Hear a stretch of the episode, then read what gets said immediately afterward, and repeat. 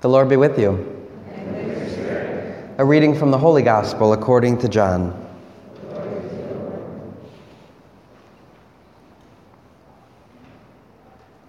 Jesus said to his disciples, I am the true vine, and my Father is the vine grower.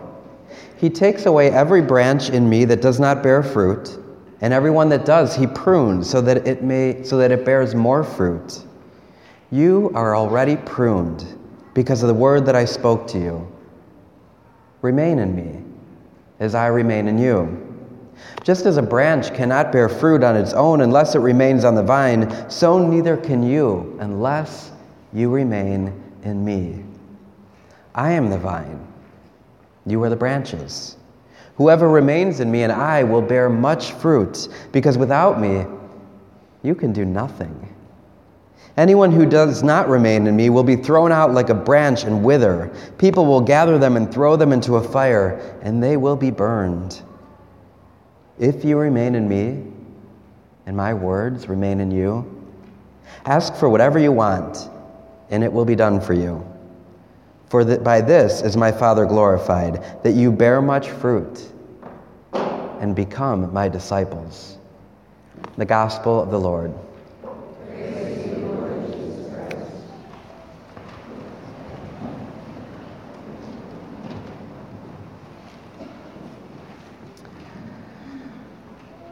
As I've been praying with this beautiful imagery of the vine and the branches all week, and this whole notion of remaining in Jesus, you know, and questioning, like, how do we do that? How do, we, remain, how do we remain in Jesus? It occurred to me that I really didn't have much experience with vines. Like, I was trying to think back of my experience, uh, my vine history, and we never had vines growing at home or anything like that. And so I just wanted to like explore YouTube and see what, what vines look like. And I found a couple really cool time lapse videos. So they start like in the spring as they begin to grow, and then they go all the way through spring into the fall where they cut them all back, and then it kind of goes again till the next spring. So I just want to go through a little bit of that visual imagery of the vine and the branches. What's really neat is in the spring, the vine kind of looks like a thick trunk. So it comes up, and the vine grower actually kind of wraps it in like an L-shaped form, and he does it so that the, you know, the, the, all the branches can grow lushly like that. So it starts off in the spring, and it looks totally dead. It looks like a dead piece of wood. It's really kind of a, a neat thing. And then as uh, spring comes, all of a sudden these tiny little buds begin to blossom out of the dead wood. They come out of like these old parts where the branches were cut off. And then these flowers begin to explode in time lapse. It's so cool. So they begin to explode, and then all of a sudden, from this dead brown wood comes these green branches, and the green branches just begin to like grow up and down in all different angles, like really lusciously. And what's also very interesting is you can see as the time lapse goes, like the sun is going like this, you know, day one, day two, day, it's like going really fast, but you can also see that there's branches that are falling down off of the vine. And they're falling down under the ground, and you see them wither, and then they die, and they get cleared away, they get threshed away. And so it was a profound image. So they continue to grow, get green, and the vines, uh, the branches get bigger and bigger and bigger and bigger, and there's more and more flowers, more and more flowers, and then all of a sudden, boom, there's like an explosion of grapes. Like all of a sudden, these grapes just appear all over the branches. It's really breathtaking to watch uh, the time lapse of that. But a couple things occurred to me as I was watching that. First of all, the, the vine is so big and so thick and so strong. And it also starts off appearing to be dead. And it reminded me of the cross, you know, the wood of the cross. It reminded me of what we experienced on, on Holy Thursday, Good Friday, uh, and the Passion. This whole notion of beginning with death.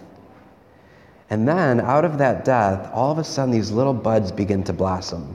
And we hear in the gospel that we've already been pruned. So the good news is, you weren't like last winter's, you weren't the branches that are dead and got cut away.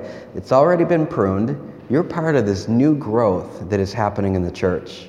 You're part of the new life. That's what we're celebrating this Easter season, especially the people that came into the faith, that were baptized and became fully initiated. They're part of this new growth.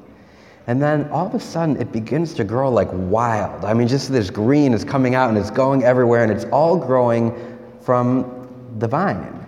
These branches are growing prolifically from the vine. And they begin to just explode in all these different directions. You know, so the, the second thing it helped me realize is how Jesus works in the church. Sometimes we go through periods in the church where the church seems kind of dead, you know, where um, parishes might seem dead, or dioceses might seem dead for a while, or vocations might seem dead for a while. And like right now in the Diocese of Cleveland, vocations are exploding. We have nine guys that just got ordained deacons. We're going to have nine new priests this year.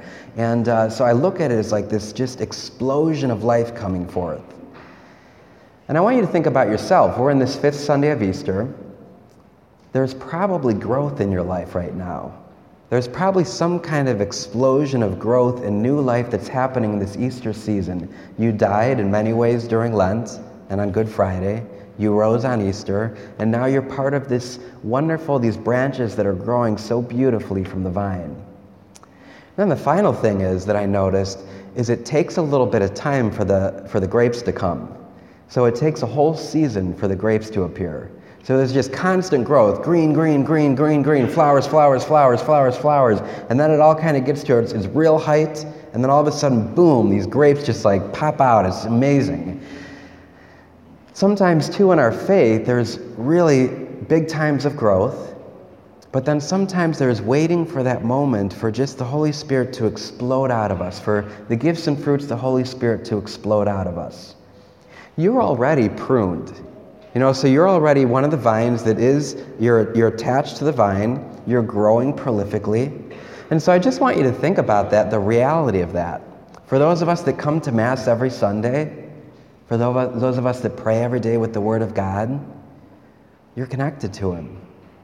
You're growing. Your spiritual life is flourishing right now, and the fruits are just going to explode more than you can ever imagine.